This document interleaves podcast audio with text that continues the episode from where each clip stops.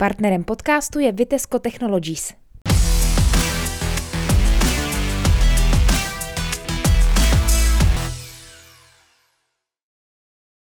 Vítejte u dalšího podcastu a dneska na téma sport. A to na té nejvyšší úrovni, protože vedle mě je paralympionička a hlavně čerstvá mistrině Evropy v paralukostřelbě Šárka Pultar Musilová. Ahoj. Ahoj.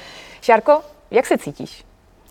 Dobře, ale už je trošku zima. Jak prší, tak to není moc příjemný. Tak já teďka myslím, jak se cítíš jako mistrině Evropy. Pořád stejně. Už jsem nějak, jako, nějak zvyklá na ty medaile, tak mi to ani nepřijde. Mně se na tobě líbí, že ty jsi věčně, jak tě znám, pozitivně naladěná žena. Jak vlastně takový eh, člověk eh, vstupuje na, vlastně na tu závodní půdu a jak se vlastně chystal na mistrovství Evropy, protože být zlatá, být nejlepší, asi potřebuje něco do toho dát. Tak když člověk vstupuje na to pole sportovní, tak vždycky je vyklepaný. Strašně se člověk třese a hlavně vevnitř se třese. Že navenek to ani tak poznat není, ale vevnitř se člověk klepe jako malý dítě. Prostě tak tomu patří, ale člověk se na to připravuje, už má nějaké zkušenosti a když si vezmu třeba svoje první mistrovství Evropy a teďka, tak to bylo o tisíc levelů výš, protože už jsem věděla, do čeho jdu, nebála jsem se toho a šla jsem, řekla jsem si, vystřílej si to své, uvidíš, kam to bude lítat. Lítalo to do prostředka, takže jsem ráda. To letošní mistrovství Evropy se konalo uh, v Rotterdamu a ty si vlastně říkala, že to nebyly úplně jednoduché podmínky. Takže co vlastně tam bylo náročné? Nejnáročnější tam byl vítr, protože přece jenom je to u řeky, u velké řeky. A ten vítr se tam strašně točí, ale točí se jinak u vás a jinak se točí na těch 50 metrech a ještě ve prostředku se točil jinak. Takže my, když jsme vlastně vystřelili šíp, tak jsme neviděli, jak nám kmitá do stran a nevěděli jsme vůbec, kam přemířit nebo tak. Takže bylo to docela jako soupeření s tím větrem hlavně. To, co jsme tam byli všichni vlastně tak v jakýkoliv kategorii, tak všichni strašně nadávali právě na ten vítr. No. no a když to klaplo, protože finále bylo s se soupeřkou z Turecka, mám to tady napsaný, 131 ku 115 si zvítězila.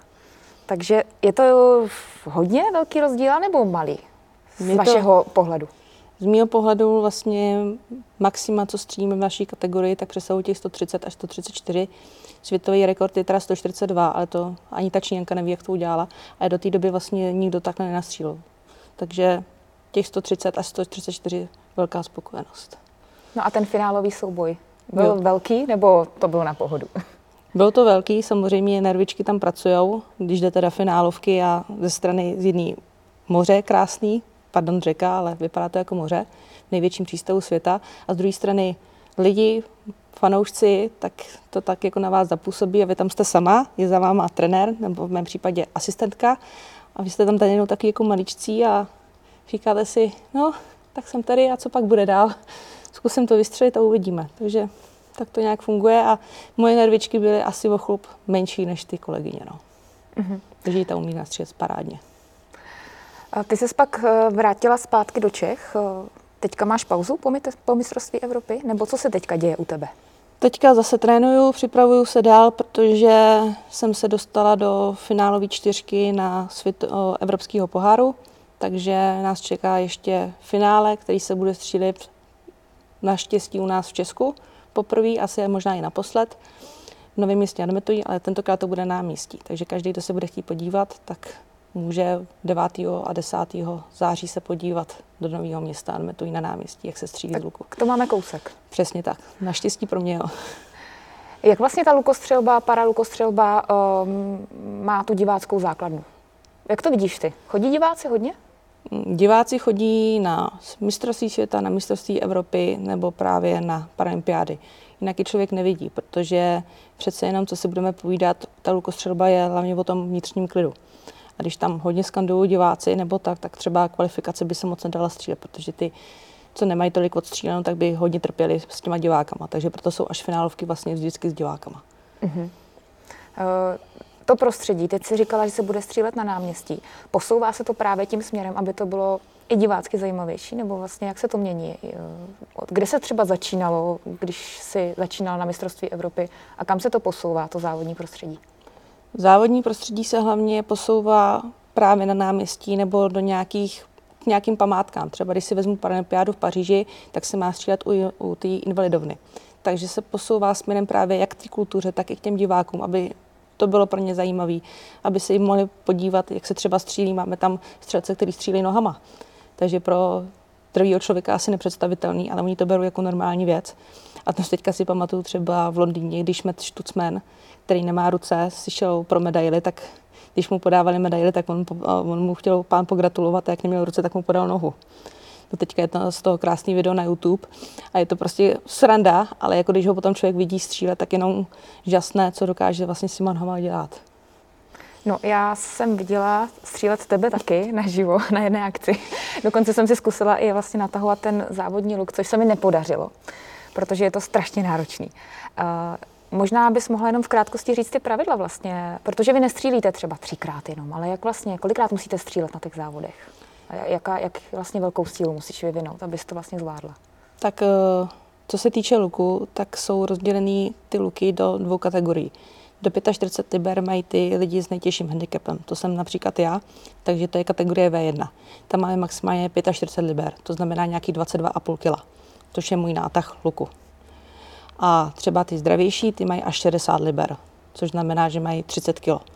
Takže ty luky musí snést nějakou váhu, protože když se střílí na 50 nebo 70 metrů v reflexu, tak aby to doletělo a mělo nějakou průraznost do toho terče, aby nevypadávaly, tak prostě musí být trošku větší a jinak se střílí vlastně způsobem, že nejdřív kvalifikace, tam je 12 sérií po 6 šípech, to znamená 72 šípů plus 3 tréninkové sady.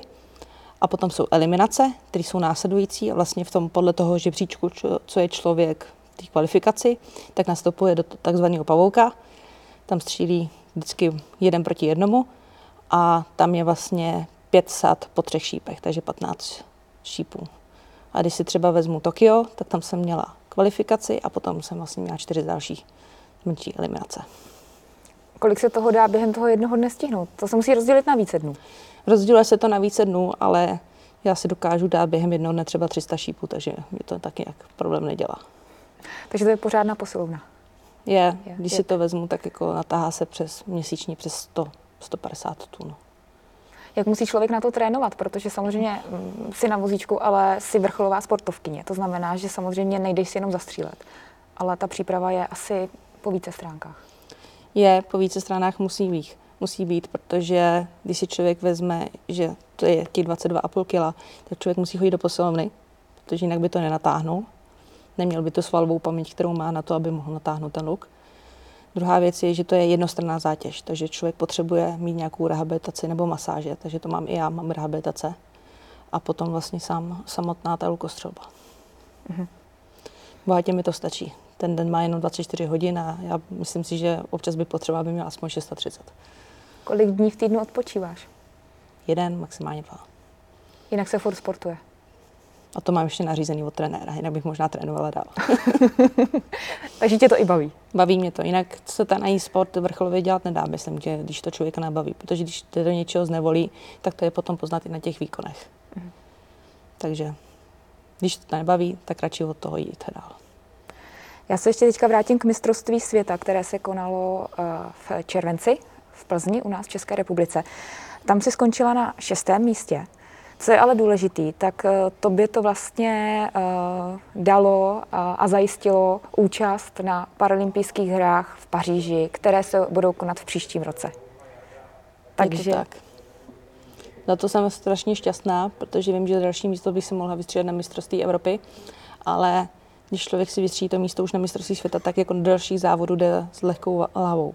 Což jsem měla právě vůči konkurenci jako výhodu, že jsem tam s tou lehkou hlavou mohla jít.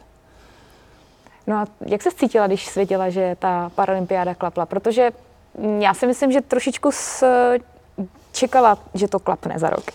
Ne, já jsem měla totiž nařízeno od, od trenéra, že si ji nesmím, vystří, že si nesmím vystřídat v mix týmu, ale že si musím vystřídat v jednotlivcích. Takže jsem se ani o ty mix týmy nesnažila, protože pro trenéra by to nebylo ono. Takže jsem opravdu musela jít do těch jednotlivců. A doufala jsem, že to bude třeba i lepší v těch jednotlivcích, ale Já jsem měla obrovskou nevýhodu v tom, že ty mix týmy byly den předtím a byly v tom stejném větru, co byly následující den. A já, jak mám svůj handicap, tak já nedokážu stáhnout luk při větru. Já musím bohužel držet ten nátah při tom větru a bohužel díky tomu mi ten luk padal dolů. Jo, takže je to moje chyba, se na tom zapracujeme trošku v zimě, jestli to půjde nějak zkusit nějaký jiný vypouštěč nebo tak, aby mi to nepustilo, aby se sám nevystřelil šíp. Ale i tak jsem s tím šestým místem v tomhle větru spokojená. No takže 28. srpna začínají letní paralympijské hry v Paříži. Už je to 2024. Přesně tak. už to je méně jak rok, už se to blíží. Takže ty nebudeš v Trutnově, ale budeš pod Eiffelovkou. Přesně tak. Na co se nejvíc těšíš? Na tu atmosféru a na to střílení u té invalidovny, protože tam zase budeme moc mít fanoušky.